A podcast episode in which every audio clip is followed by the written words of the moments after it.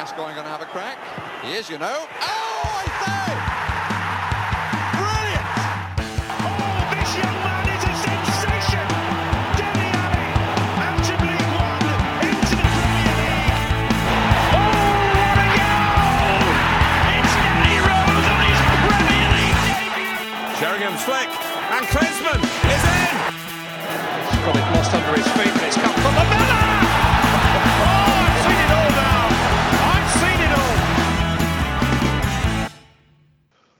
Welcome back to the internet's most dangerous Tottenham Hotspur podcast. It's Wheeler Dealer Radio. Fellas, ladies, we finally made it. We got to the end of the season. We all somehow survived this. Uh, it might be the worst Spurs campaign of my time as a fan, which I don't. That's not really saying much, but it's pretty bad. Uh, but we're here to talk about it. We're we're here to break down a little bit about our victory, season-ending victory against Leeds United before we take a look back in anger at our 2022-2023 campaign. And then finally, we will look towards our future, a future without European football, but one that might be heading down under, hopefully in a good way, uh, unless that also falls apart too. Before I go any further, don't forget to leave us a five star review on iTunes and Spotify, and also follow us at our Twitter feed at WDR Podcast. That's WDR as in Wheeler Dealer Radio.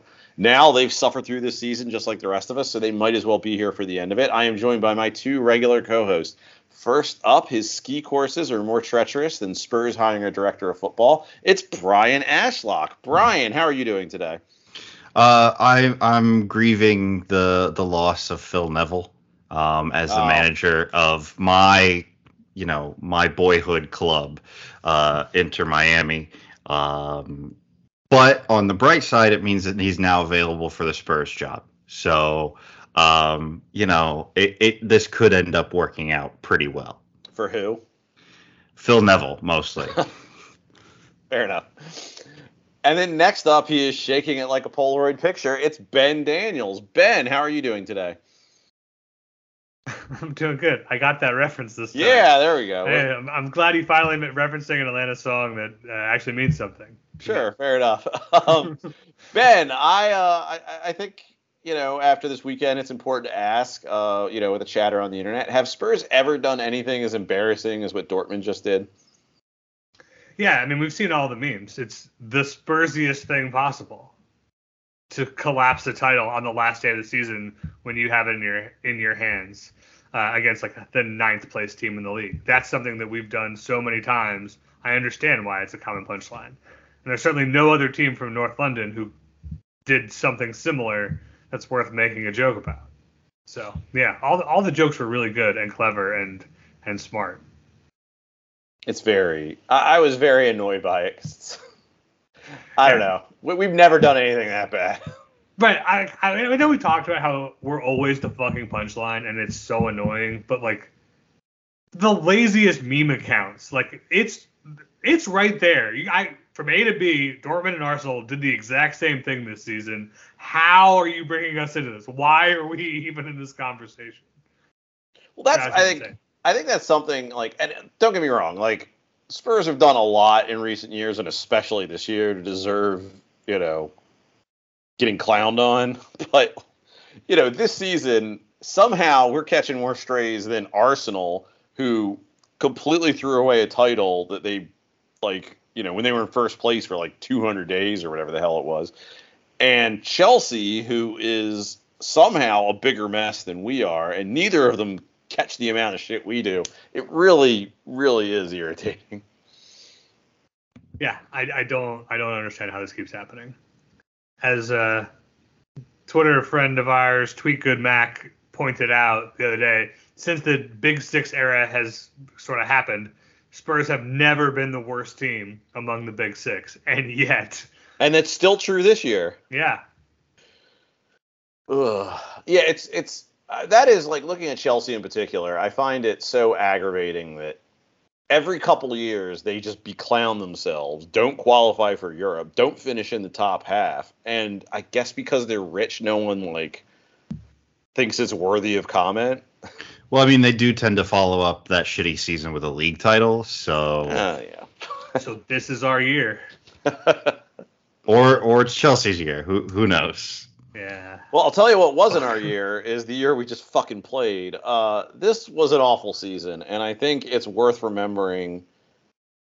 Uh, we did it on this podcast. I don't think we were alone. I think a lot of Spurs fans thought we had an outside shot at the title um, coming into this year, considering how we played down the stretch last year, considering that you know we thought certain teams were due to fall off, like Liverpool, even City. You know, I, I I wasn't sure. I didn't, you know, I wouldn't have put money on us winning the title, but I thought we were going to have a strong campaign, and it was really anything but. Yeah, I think the thing was we all kind of questioned how we would make up the gap on City, especially with them signing Haaland and all that sort of stuff. But like, I I I personally coming into the season, I felt like we were going to be the second best team. Um, you know, I certainly didn't think that Arsenal would be as good as they were. You know, Liverpool seemed to be kind of aging out. Like Chelsea was, I don't know, weird. Um, yeah, and it, it kind of felt like we were going to do that through the early part of the season. For the you know the first couple months, we we weren't like inspiring, but the results were good. And you know, I think we just kind of talked ourselves into, you know, oh, well, this is us kind of managing what we're doing. We've got the mid-season World Cup, and so like we're trying to, you know, play in a certain way until that's over, and then we'll kind of, you know, open it up and do the more expansive attacking stuff that we did at the end of the prior year. And that just never came to fruition. And, you know, I it's it's been just a really shitty season basically since what the end of September. My favorite, looking back in hindsight, my favorite kind of rationalization for that period was that we were playing badly on purpose and not trying that hard for large stretches of the game because it was all part of Conte's master plan to save our legs for the second half of the season. Meanwhile, he was having him run like what two or three kilometers pre-match or something like that. Which we didn't find out till much later, and it would have made a lot of things make sense.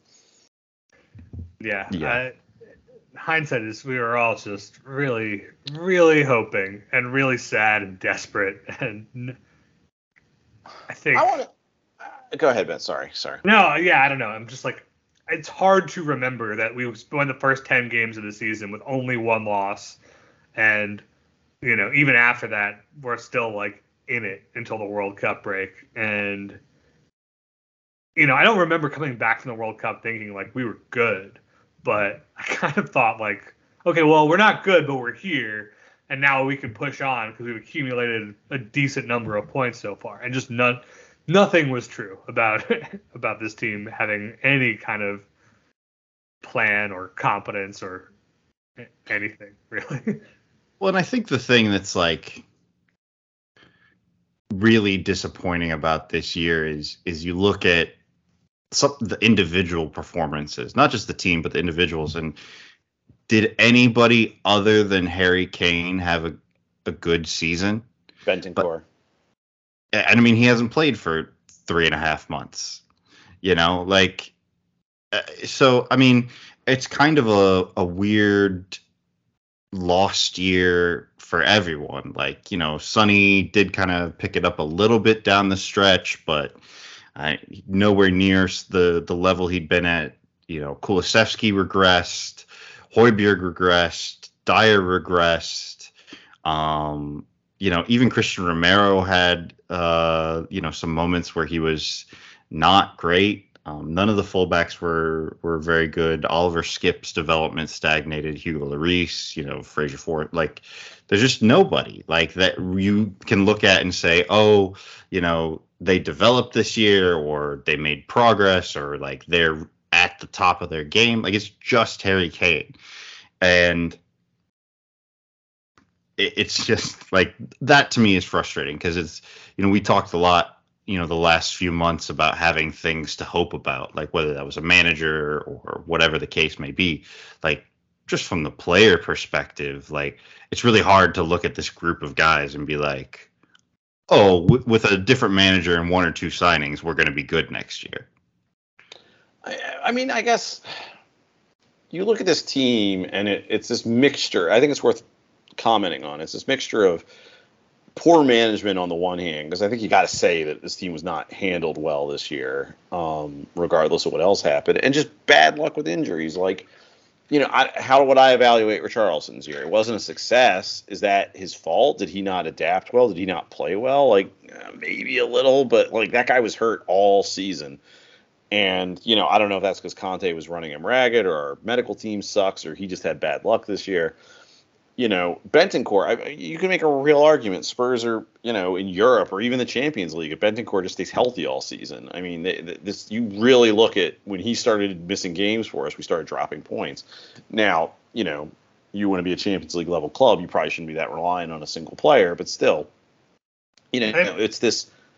Go ahead, man. No, you go. You go ahead. I'm, no, it's just this bad. It's just everything kind of went wrong. It's it's funny because on the one hand you look at like if we were talking about this last summer and talking about what do Spurs need to do to have a real shot at like making a run at the title, or at least like being kind of in the conversation. And it's like Liverpool need to fall off, check. City need a slow start or just not need to be not as dominant as they were a year ago. Also kind of happened. Harry Kane needs to have a great year. That happened.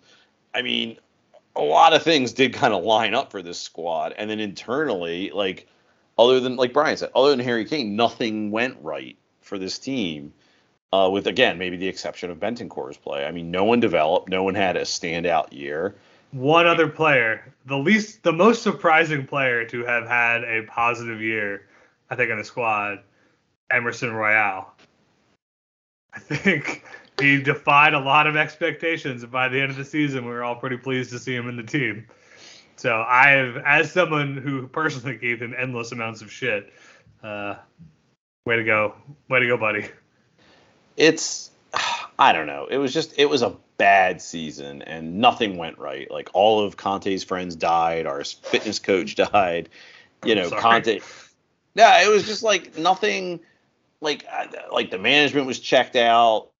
You know, everything could have gone wrong. The Paratici went wrong. It was just like for all the things that we like, like it was this mix of like, and I understand one feeds into the other, but like Spurs made some bad decisions, and also nothing went our way, and just like sort of magnified the mistakes that we'd made, and it was frustrating. It was a really aggravating year, and I think even if you think Spurs had a bad summer, Spurs didn't do the things they should have done, which I think in retrospect we can say is true it's just even even by that standards, I think this was a particularly just disastrous season for Spurs in ways they both in ways they could and could not control.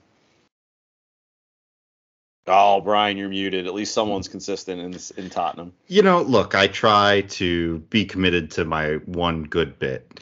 Um, so uh, I think you know, good Kane and good Heung-min Son have papered over the cracks for you know the last three years, kind of like since Pochettino's firing, and this was the first year where um, we didn't have good Son and even good Harry Kane couldn't paper over all the cracks. Like, I, I guess I didn't really realize how many goals he had until you know this last game where he hits the mm-hmm. 30 mark, and I think I was listening to the Extra Inch earlier this week, and they mentioned that you know no club in in Premier League history has had a 30 goal a season scorer and then finished this low in the league. Like it just doesn't happen. Like if you have a striker that scores 30 goals, you finish higher. And you know, Another it's not even the trophy cabinet. Yep, yep. We you'll never sing that, will you, Arsenal? Fuck you guys. Um, no, I don't. And it's just it it's not like he's like a goal hanger or you know that he's selfish or anything. Like he he's doing things to bring other players into the team. Like he he facilitates and he scores and then still we're just trash. And so um you know i i think him having an actual healthy season having a good finishing season like imagine where we would be without you know some of those goals. I mean, I think we've all seen the graphics going around that are like, you know, we his goals netted us something like 28 or 30 points or something like that and without them, you know, that's how much worse we'd be, but like We'd also change the way we play without. I mean, it's that is both instructive. and Somebody not. else would have played striker. Somebody else would have scored at least some of those goals. Um, Maybe. But I don't know. The way this year went, maybe not. You're right. Um, I think it's crazy to see that Son, as bad of a season as he had and as washed as he looked, finished with 10 goals and six assists, which is a pretty like respectable campaign. You know, it's not the guy who was, you know, won the Golden Boot last year, but it's not like too far off what most of his seasons with Spurs have been until he kind of exploded the last year or two. Like I well, think it's amazing what there's still- happens when he doesn't have a coach making him run suicide drills before each game. Like, Right. So like there is you know, to just try and like pull an optimistic thread out of the disaster that was his season, it was like there's still reason to believe or hope at least that Son could be good again on a kind of season long basis next year. Yeah, I think the only concern is that, you know, what, like four or four or five of those goals basically come in like a two or three game stretch. And, you know, I, I don't know. I know we're, we're all just picking at thing. I don't know. Like, I, I, I agree with you, Ben. I think, you know, the numbers and the way he ended up, like, it's fine, but it's such a drop off from where we were and then also like the eye test on him for so much of the year was so bad uh that it's you know now you're kind of wondering like do we have to you know bring somebody in to you know compete with him to back him up to you know be a rotation option with him like God, we have one. His name's Richarlison. Like, I mean, if he's actually able to play. well but you know Richarlison is going to play striker because Harry Kane's going to Real Madrid Well, so, so, that's you, Harry Kane's year. I think sort of engenders an interesting conversation because on the one hand, I mean Harry Kane had one, at least on paper, one of the best years of his career, and look where we finished. You know, we're not even in Europe this year. On the other hand, I think a lot of people who call for Harry Kane to get sold are radically underestimating how much of a problem that could be. And that's putting aside any of the sort of emotional or romantic concerns with getting rid of him. You know, like again, I, I, I want to be very clear. I don't think I'm not one of these people who's like, oh well, Harry Kane scored 28, you know, got us 28 points by his goals alone. I understand other players would have earned some of those points, but it's going to be really. I mean, that's going to leave a big hole in this team, and I understand that Harry Kane can't press like he used to. I understand he limits, or you know, and we'll talk about this with the potential new coach that we're going to discuss in a few minutes. I understand that he limits the way we want to play in some ways, but also Harry Kane scores a shitload of goals. He assists a lot more, uh, uh, more on top of that. It's I don't know. I feel Not like a lot of the people who want him sold have been betting on his decline for like four years now, and I understand he's not getting any younger, but like. I I don't. I'm not sure how much I'd take those odds. Is all I'm saying. I'm not betting on his decline. I'm just recognizing that he has one year left in his contract. Yes. So we have two options. We can sign him for another five years and say, we're all going to be happy for you to finish your career here, and we're not going to recoup anything in the transfer market because we're going to have you forever. And that's fine. That's one path. Like, it's not maybe optimal because you're having to bet that his decline doesn't happen and you're absorbing a lot of downside risk over the later por- portion of that contract. But like that's at least a plan. The other option is to say okay we've got one year left. We have to sell him and we take whatever we can get for him and plow that back into the team to figure out how to replace those shots and those goals and that creativity and all of the things that he does for us which is a ton of things. What we can't do is say we're not letting you leave this summer give us another year, and then hope that he decides to sign another contract later and risk losing him for a free next summer because that's just not tenable. Like that's just not an option because now we don't have the money to reinvest in replacing him. And as we all know, he does so many things that need replacing that you can't do that with the way we spend money. So, you know, I'm I'm pro selling him just because I don't think we're going to get him to agree to see out the rest of his contract at this club. I mean, I think an ideal an ideal situation would be he signs like a one year extension with a you know a big pay raise, and then to pr- just to preserve his value for you know this or the winter window, and then you know you don't have to play this game with other teams where they're like, oh well, you know, uh, but why I don't would him agree. and Charlie Kane do that? I don't agree because I think we're at a point where we're saying like this is kind of a reset button.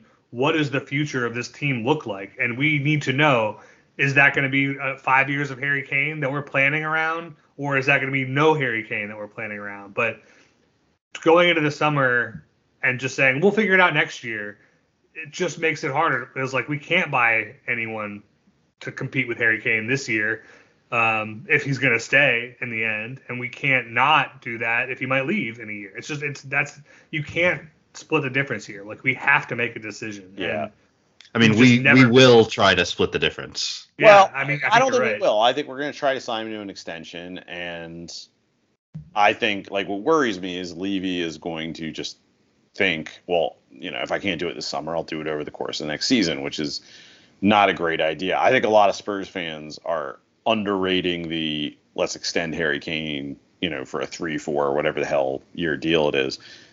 I think that is a more short. I think that is a viable option, and I think, frankly, it's something we should be trying to do. Because and uh, some of that, I'm not being rational. It's it's you know, it's a romantic thing. I think Kane should be here through the bulk of his productive career, or all of it. Um, you know, I, I think that's what we should try to do. I think he's good enough that I'm not terribly worried about his decline. Obviously, you would want a new coach or a new director of football to have some input on that, but you know, it is what it is. I, I, I think they should be trying to keep Kane around. Um, I, I'm, fi- again, I'm but we fine with that walk for nothing. That is, you're you're correct about that, Ben. Like I'm fine to say we're planning around Harry Kane, but like if we still don't have a director of football, we still don't have a head coach, like to make that decision without any of those people in place, without any sense of what building around Harry Kane is going to look like, is like it's a decision. It's the kind of decision that has like led us here in the past where we've just, you know, Daniel Levy has decided things for the club, and people are have to kind of navigate the spaces in between those decisions and pick up the pieces as best as they can. I would feel much better about any decision we make if we had the decision makers lined up to operate with that framework. in This is, uh, I mean, you're right. You're, you're you are correct. That would make me feel better. That's something they should be involved in. But the fact of the matter is, it doesn't matter who we bring in or how competent they are or how good at their jobs they are. The fact of the matter is, Harry Kane right now is probably bigger than any of these people, or bigger than any of these people are ever going to be. And you know, arguably, this is the kind of arbitrary cutout that they're going to just have to live with. And you know, again, director of football should have some say in this. A manager should have some say in this. But you know, given who Kane is, given how he plays, like there's just a part of me that's like, I just just keep him around. Like I, I would like to see that happen. I, I, don't want to see, you know, I don't want to see Harry Kane in a Manchester United jersey. I don't want to see him in a Chelsea jersey if he walks out of here next year. You know, I think this is a guy where he's being linked with Real Madrid right now. I'm sorry, I'm not going to believe that till he's mangling Spanish like Gareth Bale in in Spain. Um, this is a guy I think he wants to break Shearer's record, and if he's going to do it, he's going to stay. This isn't the kind of thing he's going to come back in two years or whatever and do. I, I, you know, I just want to see him stay in a Spurs shirt, and I think he's good enough that we'll be able to figure it out. But you know, in an ideal world, you're right, Ben. We want decision makers like to have a say in this. I think the fact that he is so much bigger than all of these people you're talking about is also a concern. Like I'm grateful for who he is and what he's done, and I love watching him play. And I know that we will never see his like again. I mean, he's literally the best striker in 20 years to come out of England. Like it's not. It's not up for debate, and it's not likely we're going to see that again anytime soon. Certainly not in Spurs. Um, but having a guy who dictates and exudes so much gravity over our entire decision making process doesn't make rebuilding things easy. You're It's right, like- but it's a- it, it's also the way it works. This happens with Totti at Roma. It happens with Raul at Madrid. Even Madrid, Real Madrid. This happened with Raul, uh, Real Madrid to a large extent. right, and they didn't get good until Raul left. I mean, well, you know, I don't think, you know, I, I mean, I don't know, but that's the thing. Like, do you think there's a Roma fan who thinks like, oh, they really held us back that we had Totti at the end and we like missed out on one or two title, like you know, that we bear? Do they think losing Totti at the end of his career was the difference between finishing second and first that one year? Like, I, I don't know. Like, it's just it's a kind of thing where it like it, it's just is what it is, and I, I understand maybe how things should work, but you know, like Daniel Levy's not going to want to lose Harry Kane, and Harry Kane ha- his profile at the club is what it is, and it's just, you know, it's going to come down to like, does Harry Kane want to be here, and does Harry Kane want to make the, you know, I think he's probably not making more money than he's going to make at Spurs. We'll see. I mean, if he walks in a year, he might. So maybe he's willing to do that. I mean, at his age, that's a big risk. I mean, if he goes to Madrid, he's definitely making more money. I think don't underestimate what Tottenham Hotspur's willing to pay Harry Kane is all I would say to that. Um, I mean, look, there's a reason clubs like Madrid and Bayern and Manchester United and Chelsea are like in this conversation because he is that good and he Yeah. is worth whatever. But like, I don't trust us to do a good job in any situation. So I guess I might as well have the guy who makes me happy. Like that's kind of where it kind of comes down. But I, I, it's just going to be interesting because I think there is we're seeing this thing around world football, and I certainly understand if there's like part of Harry Kane's brain. It's like this club's a fucking mess. I want to go somewhere. I want to win something. I'm tired of people talking about me not winning trophies. I get that, but at the same time, you know, we're seeing like Messi wants to go to the Middle East because Barcelona can't meet their price. Like Lionel Messi couldn't be like, yeah, just like you know, pay me X amount a year and I'll come to Barcelona. Like there isn't like an accommodation that could be reached there. You know, Benzema is about to go to the Middle East. Like all these players just I don't know. Like there's something to be said for romance and I don't want to say loyalty because that's not the right thing. But there's something to be said for like doing this something other than a paycheck or for some like, you know, if Harry Kane goes to Real or goes to Real Madrid and wins La Liga, like is that going to really change how we evaluate Harry Kane? I mean, maybe it'll change how he feels about his career. But like, you know, there's something about I, I think especially with Kane is like I feel like the whole like made good at his boyhood club and took them to like the heights of Europe is you know I think there's a real like I think that's really baked into like his legacy and who he is. And I think it'd be a real shame for him to go like you know oh he wins a league cup at Manchester United. All right great. Like you know yeah, probably I agree that that's, do it at that's a bullshit legacy. And like going to Man U or Chelsea, like they're not more likely to win anything meaningful than we are, frankly.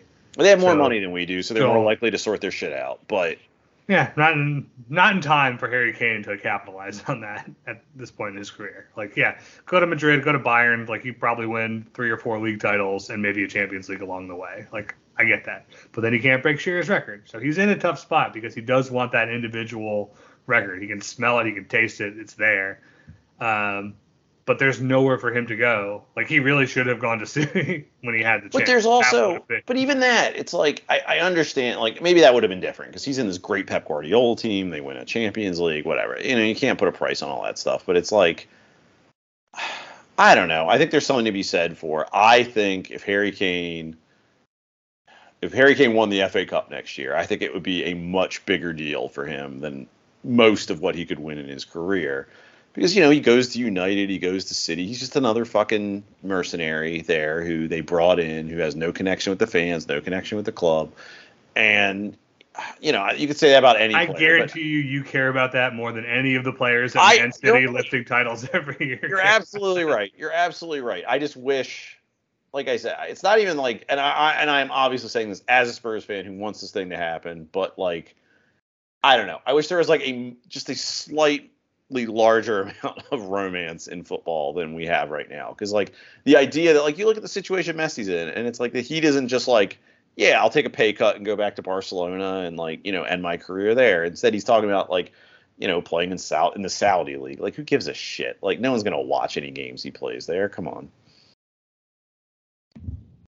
I mean, he could have came to Inter Miami, but now that Phil Neville's gone, I mean, You're he's right. not going to be playing for a world class coach anymore. So, Well, why would you? Uh, Yeah. That's honestly, why we have to hire him at Spurs immediately to keep yeah. Harry Kane. So then we could have Messi.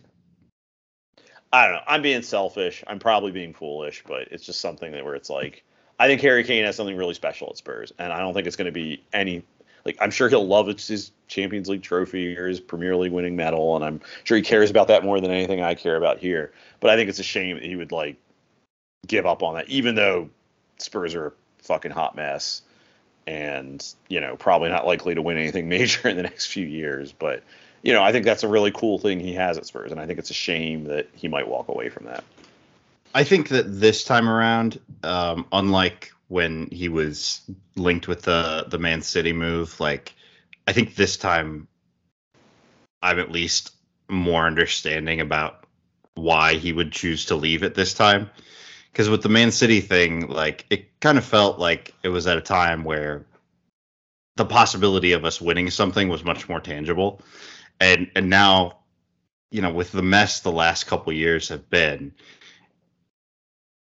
or the last 18 months anyway, like it just it, it feels like we're further away from that in terms of you know j- not just league position but like just the the overall shape of the squad like we just discussed in like the first half of the show like i just if, He also if- doesn't if have three years left on his deal. Right, exactly. And so like if he, you know, now it's not a, a question of like a gentleman's agreement with Levy. It's it's like Ben said, it's a question of what is this club and what does Harry Kane want his specific legacy to be?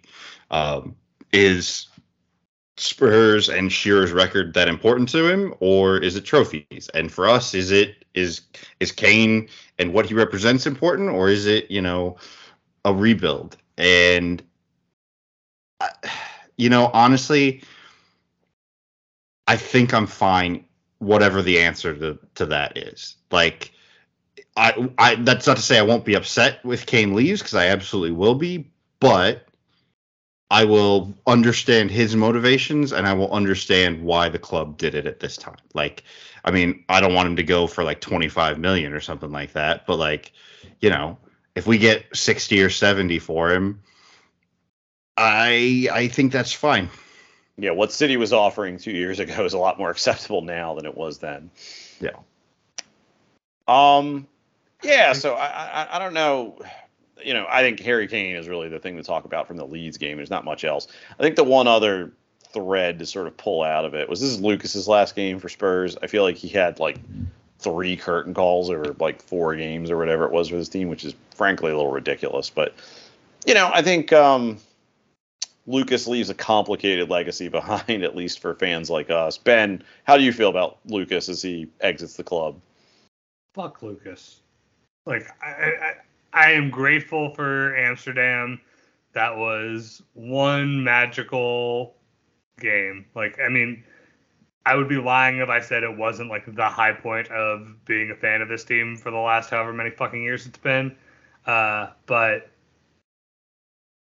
the baggage of him and his fascist, homophobic, just piece of shit person around this club, I am I would be so happy to see the back of him.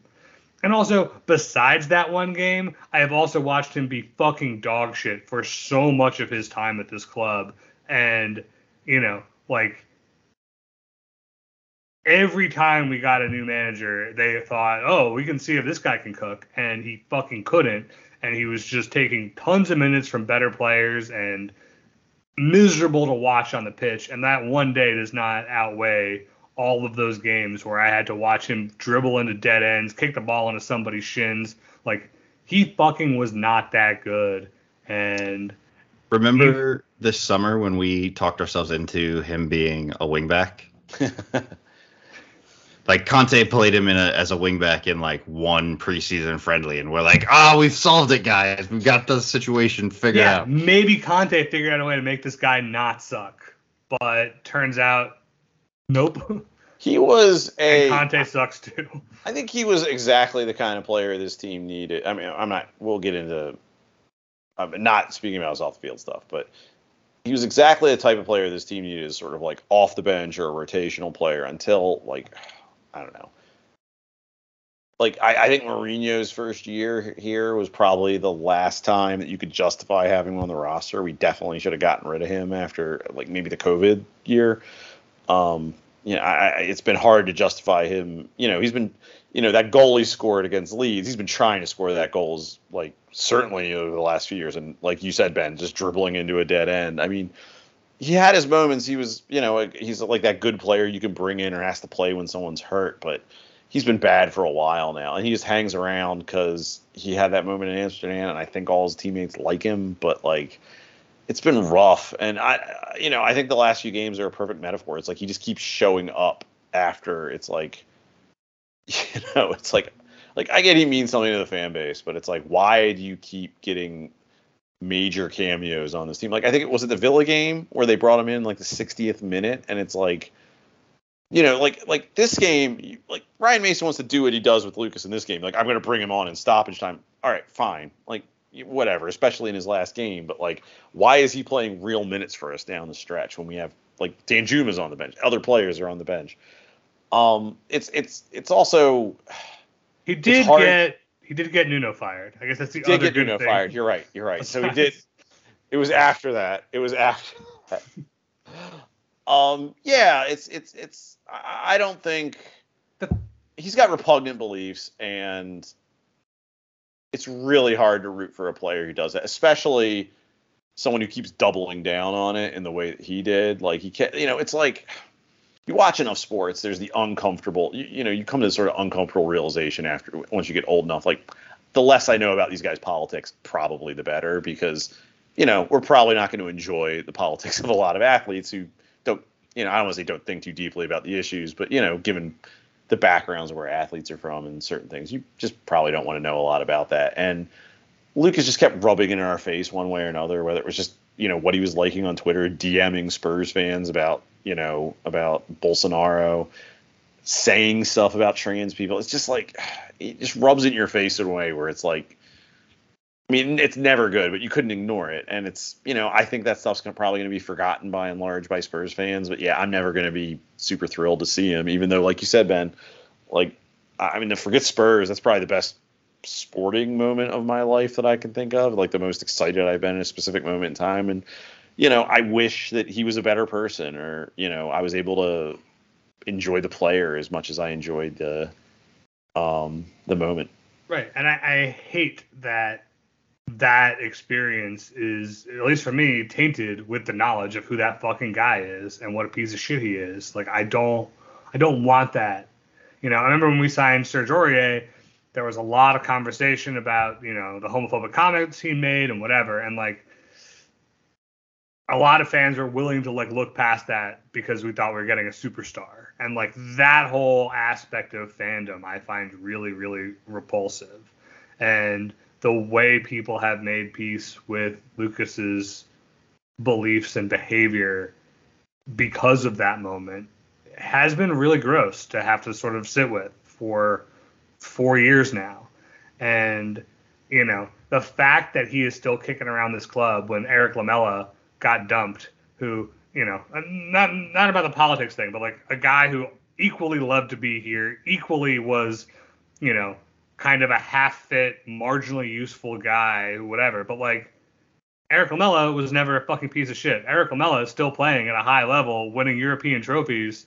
You know, like I am really salty about having to be stuck with the fucking fascist for this many years while our special favorite boy is is no longer here. And uh, how who who made that decision? And why did you make a decision that made me sad specifically on so many different axes? I I don't like.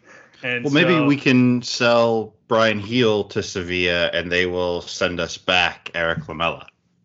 Now you're cooking We Yeah. can just undo the whole thing that we did before, and it'll be fine. we'll throw in Lucas Yeah, absolutely. Yeah, I I think for me, you know, I I agree with everything Ben just said. Like it, it is hard for for me to divorce Lucas as a person from the stuff on the field. Like you know, I also really enjoyed the Manchester City game that was in that run, and you know what? Fernando Llorente does not have any repugnant beliefs that I'm aware of, and he's very handsome.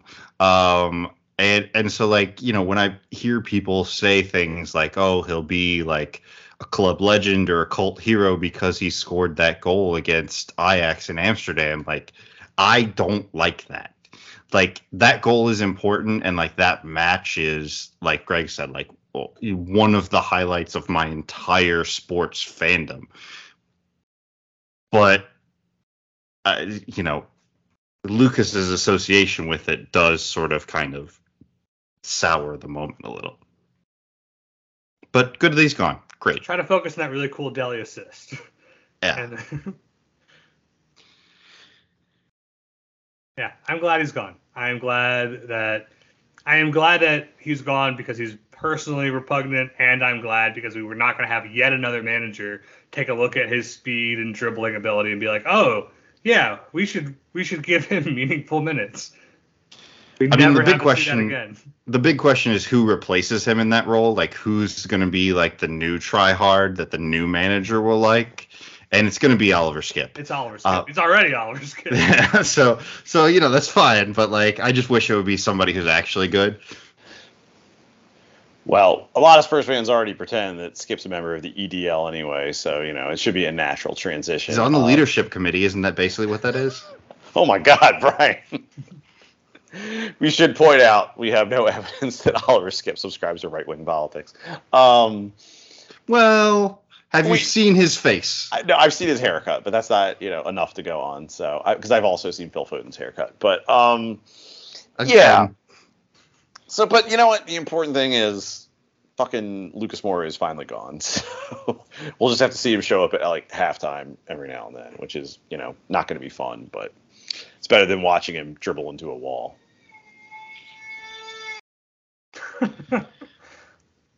And uh, that Alright. was Greg's child expressing his displeasure at uh, the departure of Lucas Moura because uh, Greg's kid's a little fascist.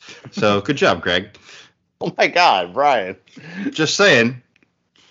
Apple doesn't fall that far from the tree. Fuck. We all know that you're a big Franco fan. Yes, yes, huge, huge That's Franco. that's kind of one of your defining characteristics. Everyone Just a knows. big Francoista or whatever. Everyone knows this. I can't think of a graceful way to transition out of this, so I'm just gonna shift gears. Uh, looking away from this match, uh, Were we Spurs talking trying- about a match? yeah, exactly. uh, Spurs are trying to hire a new manager. Last week, we were all pretty confident that they had found their man in Arne Slot, um, and that's not happening. Um, I don't know. It, it, it seemed like a fait accompli the way the press was talking about it, and now it's not happening. Uh, we're going to get to the guy that we are being linked with as the new fait accompli in a minute, but Ben, I'll start with you. How do you feel? Like, how do you feel about the fact that Slot's not going to be our manager? I don't care that Slot's not going to be the manager. I think what I care about is how badly the club has managed the sort of PR messaging side around this manager search. It's just like you have the ability to leak to the press, you have the ability to control the fan perception and the climate around the club and you know, it was it was too nailed on in the press for it to have been like accidental reporting that the club wasn't involved in or didn't have the opportunity to like you know pour cold water on or something. And it got everybody's hopes up for this guy and got everybody to spend days and days talking themselves into why this is a great manager. And like it doesn't ultimately matter. You know you see every time a, a name gets linked we all go through the same process of like who the fuck is this guy? Oh wait i actually think i love this guy oh we're not hiring him? I fuck this guy. He's stupid. No actually fuck daniel levy. How did he fuck this up? This was my favorite guy ever. I can't believe he blew this. And then you got another guy you're like eh fuck that other guy. Now i'm into this guy. And like it's a cycle it's a process. We do it every time and it's fine and it's not the end of the world but like it is deeply annoying especially having to record a podcast about this stuff. It's especially annoying. But like just the climate around this club and fandom has just been so ugly for so long that like it does not create a great fan atmosphere. And i think more importantly to the managerial search it just makes the club look sloppy and bad in the press in a way that if you're a guy you know from the dutch league looking at you know who's tottenham hotspur and all you see is like the messy shit in the media around us like that doesn't inspire confidence and say, yeah, this is a place, a club that's going places that I want to hitch my wagon to and be a part of. And so, you know, I think all of that stuff is the thing I'm most annoyed about. It sounds like from the actual what happened angle here is that we were prepared to buy out his contract for something like five million or something reasonable, and he wanted to take two assistants and a fitness coach with him. And Feyenoord said, "Okay, well, all of that's going to be 20 million," and we balked. I think reasonably, that's a very high price to pay for a guy with his resume when we have other candidates to look at. And I think as soon as that happened, he, you know, he very quickly said, "Okay, fuck it, I'm re-signing with Feyenoord." And that's the piece that we don't really know about, and that's the piece that I'm like very puzzled by. Like if he wanted to come to Spurs, he could have made things difficult for Feyenoord. He could have said, "You know what? I'm not re-signing. I, I'm gonna like see how these negotiations go." But he decided to sign an extension like immediately, like the next day, and that's a little weird. And that kind of says to me that he wasn't that committed to coming here in the first place. And so, on that angle, I'm not like, I don't feel bad that we missed him because it didn't sound like he's that dying to come here. I don't know. What do you think, Brian? Well, I was just going to say that, you know, uh, on the thing of controlling the narrative, I think that's like the one of the most disappointing parts about this. Like, this is two big manager searches in a row that, you know, not to not to say that we've bungled this one yet, but like it certainly has the appearance that we're fucking it up in the media. And like you take a look at like Chelsea, who is also a mess behind the scenes and who also has their own inherent weirdness. And you know, the reporting has basically been for the last 30 days that it's Pochettino's job and they're not looking at other candidates and it's his and they're just waiting till the end of the season to announce and like that could have been the position that we were in or we could have been in the position where like you said ben we briefed to the press like hey we're talking to a bunch of guys we've liked you know these three guys and then you know we're waiting for the end of the season but like we let the narrative kind of get out of our control and it has made us look stupid. Probably rightly, but like as a football club, like you should be able to control that a little better. And and we just did it. And you know, I'm like you, you know, whoever the manager is at this point, you know, we're all kind of if, if it's not Nagelsmann and it's not Pochettino, then we're kind of talking about like the same tier of guys, right? Like we're just like that's to to me, Slot versus Amorim versus Postecoglou versus you know whatever. Like that's all kind of six of one, half dozen of the other. Like there's questions, there's things to like, there's you know whatever, and and, and so whether it's Slot or not, like I don't care about that, but I do care about us looking stupid.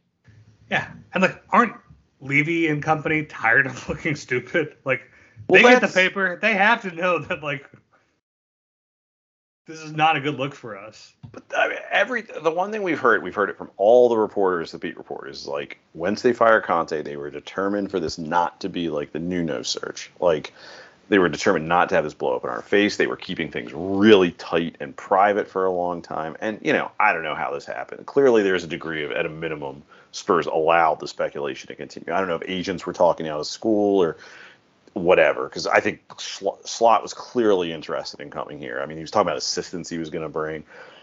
What bothers me is like if you're Spurs and you're confident is going to get over the line, that's one thing. But like you hadn't talked to Feyenoord yet. You were still conducting interviews with other, you know, clearly they were still interested in other managers. And you know, again, maybe like I have some sympathy for like Feyenoord was able or willing to play hardball in a way you just didn't anticipate. Like you said, Ben, Slot signing an extension was super weird.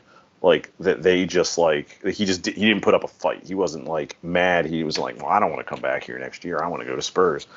Um, that's all weird. But like even if you have like the most charitable version of what happened to Spurs here, it you look like an idiot. And like you said, the, the atmosphere is toxic. The fans are pissed. You know, if you have to hire another manager, and I agree with Brian, like you're once you get past Nagelsmann, it's kind of like you know they're all, you know, some are better than others. You can like one more than the rest. They all their pluses and minuses, but they're in the same ballpark. And you know, you're making life harder. Like I think you can see it now. Pasta, pasta, Poslataga. You know, I was getting it right all day, and now I can't pronounce it. Pasta Pasta Coglu. There we go. Sorry.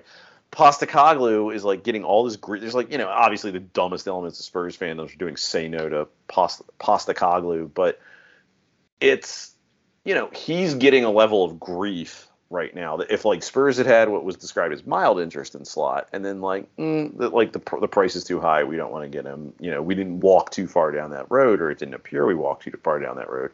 You know, I don't think people will be as up in you know up in arms about this. You know, potentially hiring the manager of Celtic. Like, it's they're not doing themselves any favors. Whoever we hire as a manager, uh, like I think the only two managers who could have walked in here and gotten tons of instant goodwill from the fans were Nagelsmann and Pochettino. And I agree with you, Ben, that like we all like fall in love, we all do this stuff. So, you know, whoever we bring in short of a Nuno level manager, we're all gonna probably find reasons to be happy about it. Or certain a lot of Spurs fans are gonna find reasons to buy in until we're convinced otherwise. But like the way they handled Slot has made whoever we end up hiring, and it looks like it's Posl- Poslatagu, but God, I can't fucking pronounce anything tonight. All right, pasta, like Pasta. you eat pasta. You go to Italy, eat pasta. Yeah, Cog, like you're a cog in a machine. Pasta Coglu. and. Lou, like hey, some guy All Lou. right. Anyway, anyway, my point is they're making life so much more difficult for this guy. It was already going to be difficult given all the shit that he has to do just on the pitch, and they're making this his life so much harder by the way they messed up Slot. What's his name, Greg? Pasta Coglu. Fuck you. Uh, it is. It, he is a weird hire. Uh, or it's not. You know, I think if you told me when we fired Conte that you're going to hire the Celtic manager, you know, I, I, I don't think I would have been excited about that. Um, you know, but I'm not going to pretend I've watched a whole lot of Celtic. I watched them play Real Madrid in the Champions League last year, um, or in the group stage whenever they played them, and frankly, I, I was impressed at the time. Like they really took it to Madrid, but like I haven't watched any of any of his Celtic like until you know the last few days when I've watched like analysis videos of it. You know, it's like we're all just guessing with this guy, and it's easy. Like we've seen, we've all seen the videos of him doing his team talks to like the Australian under 21s or whatever the hell it was, and you know some of his stuff at Celtic, and it's impressive. Like I, I can see how this guy's charismatic. You combine, if nothing else, like I think having a character like that around the club is going to help the fans. It's going to help the team. You know, after Conte and Mourinho with their mixture of not wanting to be here and just being total assholes. I think a figure like that is going to really make some level of difference if he can get them to perform on the pitch, which is the big question. Yeah, I mean, I think the really important thing is, is everybody complaining doesn't know what the fuck they're talking about. Like the number of Postecoglou matches they've seen, you can count on probably zero hands. One if we're being charitable. Like they don't know. They're people are just making things up based on, you know, biases and impressions and you know vague ideas about what it means to manage Celtic and other managers who've managed there recently. You know, they're people form very strong opinions with very little information. And then as information comes out and people who are very smart and do, you know, deep analysis dives and present those to you as a fan of a club in a different league, you know, suddenly people's opinions start to change because all of the opinions are fake and are, are based on nothing. So I would say put zero stock in anyone's opinion on the internet. Uh, Unless they're all. unless they're like a Celtic like, fan. I maybe. have watched this team. Here's what I think about how he plays, and here's why I think the way he plays will translate effectively into this club. Anything less than that is just just mute them on Twitter and just never listen to what they have to say again. Well, I mean, I feel like they should care about our opinions, but yeah, otherwise, Yeah, I mean, my opinion is just I have watched things from smarter, well versed people who have said things that sound smart. And you know, you know, I, I think the fact that he was Brighton's first choice when Graham Potter went to Chelsea, um, and he said, "No, I'm seeing out the season at Celtic," and then they pivoted to De Zerbi. Like, I don't know that we do a good job, but I feel pretty confident that Brighton does a good job. And you know what? I my number one manager, based on what I've seen in England, is the guy that they got instead of Postecoglou when they couldn't get him. So if we can get him, I feel like we ended up in a pretty good place. You know, Uh, Yeah, I mean, I think where I'm at. I think for me, like I've been kind of swayed by some of like the more you know romantic aspects of it, like like you guys were talking about, like the team talks he gives the Australian under 21s, or him, you know, uh, you know, speaking about you know what it means to manage it at Celtic and all this. Like, I want that again. Like I, you know, Pochettino was the prime example of that. Someone who like bought into what we as the fans believed our culture was, and who like appeared to be spreading the gospel of that. Like we, we talked about him as being like a cult leader, and and Postecoglou does kind of give you that vibe in in a way that Conte and Mourinho and Nuno just didn't do. And so like it really scratches that itch of like, oh, I like this guy. Like he seems, you know, genuine and good. And like you, you know, there's tons of videos about him talking about his father and you know the struggles that he went through as an immigrant from Greece to Australia and you're like oh man this guy is like motivational and sincere and you know all the things that like Not a last dickhead. yeah, exactly. And, and you know, so I I have seen zero Celtic matches. I'm gonna watch the cup final this weekend, um, but like. I, I, I have no understanding of what his football is other than by listening to other people that are much smarter than me. But like I'm bought in just based on him in terms of personality. Like I feel like he would give us the sort of feeling that we've been missing. And I'm not saying that Slot wouldn't have given that us that or Nagelsmann or any other manager who was actually good and came in here and played actual good and fun football. But just looking at clips, I can go, "Oh yeah, I see it with this guy." I think you've got to. I mean, without watching a ton of Celtic or his other teams in like Japan or whatever, but you know, I think you can only apply to him the same standards we were applying to Slot, which is, you know, why was Slot impressive? Did well in Europe, won the won the league with Feyenoord in, in the Netherlands, almost won the league with AZ. These were all impressive achievements. And you know, if you think that recommends Slot over over him, I totally understand that.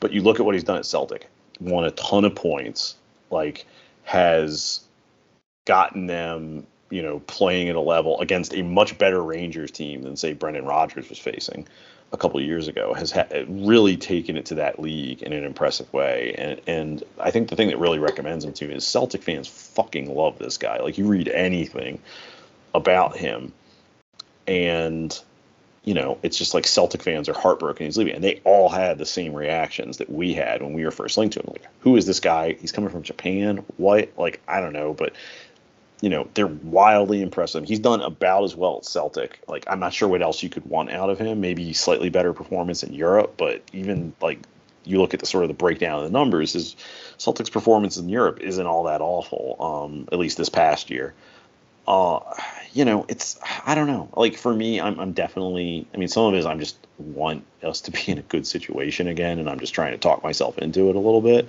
But I was doing that with Slot. Like, I mean, I, it's it's the same thing. Um, you know, I think you're right, Brian. He is the type of manager that you know, you look at the way he talks about his teams, the way he talks about football, um, which is stuff we have watched and can watch.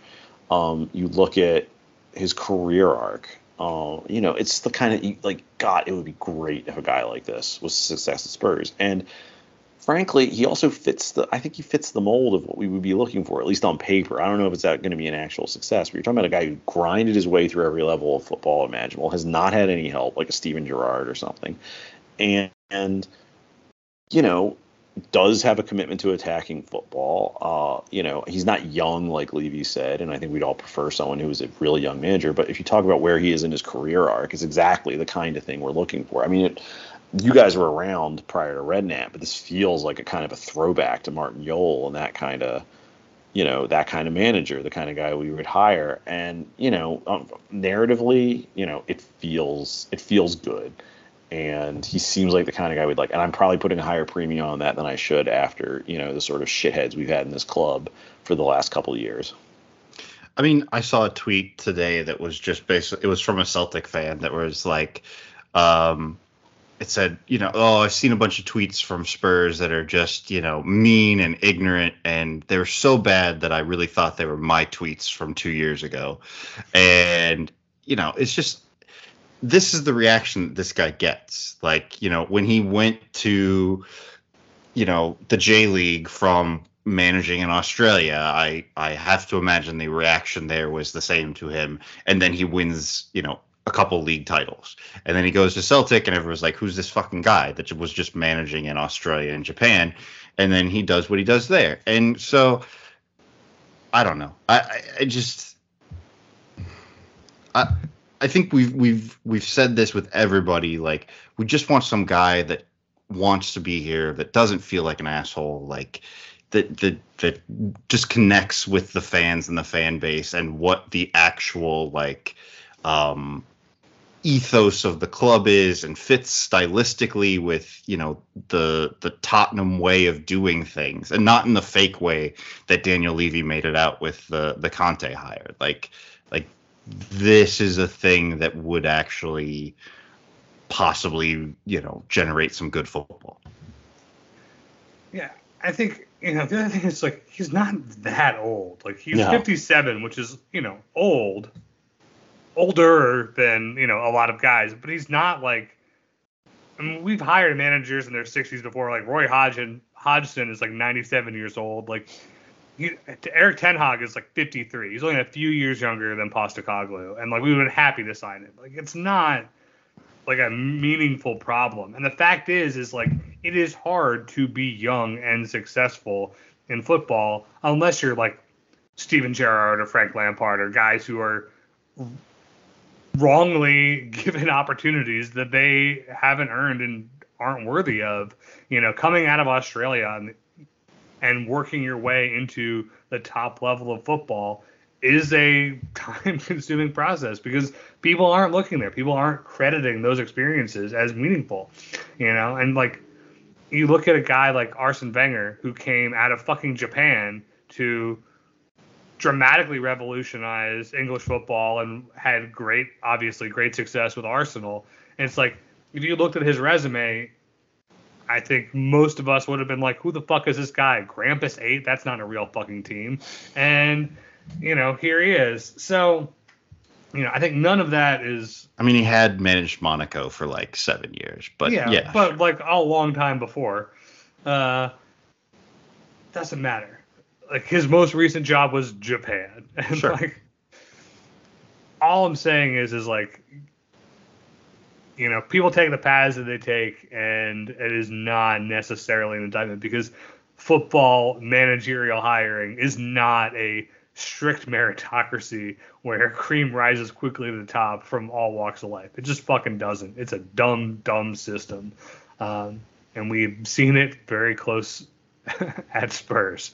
So, you know, I think the real thing to be concerned about here is once again, all of our conversation is about the manager, and once again, we're expecting some manager to fix all the problems with this club when we've known that like there's no silver bullet manager that is going to make things better. Like we need to improve the whole football operations and the director of football hire needs to happen quickly in lockstep with whoever we hire because this is how we're going to get the players in the squad to actually play for whoever this guy is, whether it's Postecoglou or someone else. And you know, we keep distracting ourselves with talk about the flavor of the week manager, and I'm just we're all just talking about the wrong thing.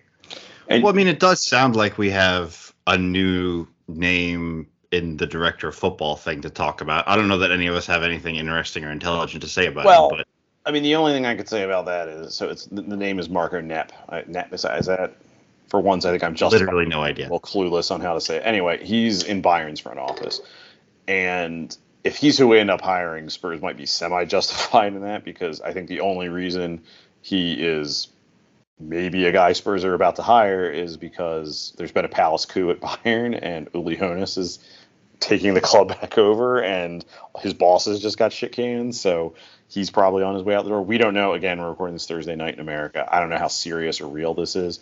If we end up hiring a guy like that, fine, great. Um, by all accounts, he seems like a smart dude, but it's it's He's not implicated in any crimes yet. I think that's the main thing that I'm. yet yet is the important thing there. Uh, I, I, what's just frustrating about it is we've had like two three months to deal with this, and that's you know not signing the like months we should have been preparing to hire a replacement for Paratici. It's like I understand that like where we are now, like you can't afford to like dilly dally to hire. Uh, you know, if you want to get Postecoglou or Slot or whoever, like you probably can't afford to like wait around. But like, you know, my question would be, and there might be a real answer for this, but given how the club operates, I'm guessing there isn't a good one. Why are we still fucking around with the director of football hire? Why isn't this done or virtually done? Because I think none of us would be like all that upset if it was like, oh yeah, we hired this guy from Bayern, he can start in two weeks. Like, you know, I think we would all be like fine if there was a guy like on the books who's like doing work from like you know Bavaria or wherever, and then like he'll you know like what what's going on with with with Munn like you know he's doing work even though he hasn't officially started. So you know I don't understand why this hasn't gone further. I would hope that this is just something that isn't reported out. You know that is the positive answer for Spurs. My guess is we just don't have our act together, and you know there's no good excuse for that. Um, you know this club should have should have had a short list of like guys to start calling the second um Paratici, you know, all that shit happened to him in January, and then we got caught with our pants down in April. And even if we got caught with our pants down on the specific date of his suspension, like we still should have been ready to start calling guys, and we clearly have, we clearly weren't as prepared as we ought to be, and it's just infuriating. Yeah, like I will feel less bad about our direction with a manager that seems like the kind of guy we should be targeting, but I still won't feel like optimistic that we're actually going to be prepared to compete until something comes out that our director of football search was intelligent and ends in a, you know, reasonably positive place that isn't like hiring the Paratici of some other big club that we're looking at. And I don't know that this guy at Bayern, you know, is necessarily that, but you know, I just we're not hearing anything that's like making us feel better, and so I'm not gonna feel better until something happens on that front. Like, yeah, we've done bad things, but like we're still in a window where like we can fix it. You know, it's like it's June second right now. People are on holiday. You know, there's still finals to happen in the next couple weeks. Like things aren't going to start moving in earnest for a little while yet. But like that window is rapidly shrinking. You got about a week and a half to sort this out, two weeks tops. Like, I mean, you need somebody ready to do work by like the 10th or so. And, you know, Yeah. say what you want. Like, I think there's actually, like, you look at Postecoglou, and I think there's a lot of what he's done on and off the field at Celtic that will actually, or could actually translate well at Spurs. Like, you know, I mean, say what you like. I think a problem that you would have to worry about with a guy like Slot is like, well, how's he going to handle, you know, a Premier League club and all the shit that comes with it? Whatever else you get at Celtic, you probably get that atmosphere. So he's going to come in with that. But he handles a lot of player transfers at Celtic, and as good a job as he's done there, I'm reasonably confident in saying he's going to be out of his depth doing that at Spurs. You know, like the, you know, guy, guys he knows from the J League, players who are going to be on a Scottish team. Like, you know, he, I, I don't want him handling transfer. I want him to have input. I want him to have his opinions, but like, I don't want him like calling up dudes and like bringing them to Spurs. Like, we're out of his depth for that. So, you need someone in here who knows what they're doing and can assist. And I understand we have like Paratici's front office is still there. It's not like there's you know, it's not like there's no one behind the you know the um, window, but you know, like those guys are. That's great that they're there. It's great that whoever we hire is going to have a staff that he can work with. But you know, they're not the ones setting the direction. They're they're there to, assuming they stick around, they're there to carry out our director of football's vision. And you know, we need to get that guy in here.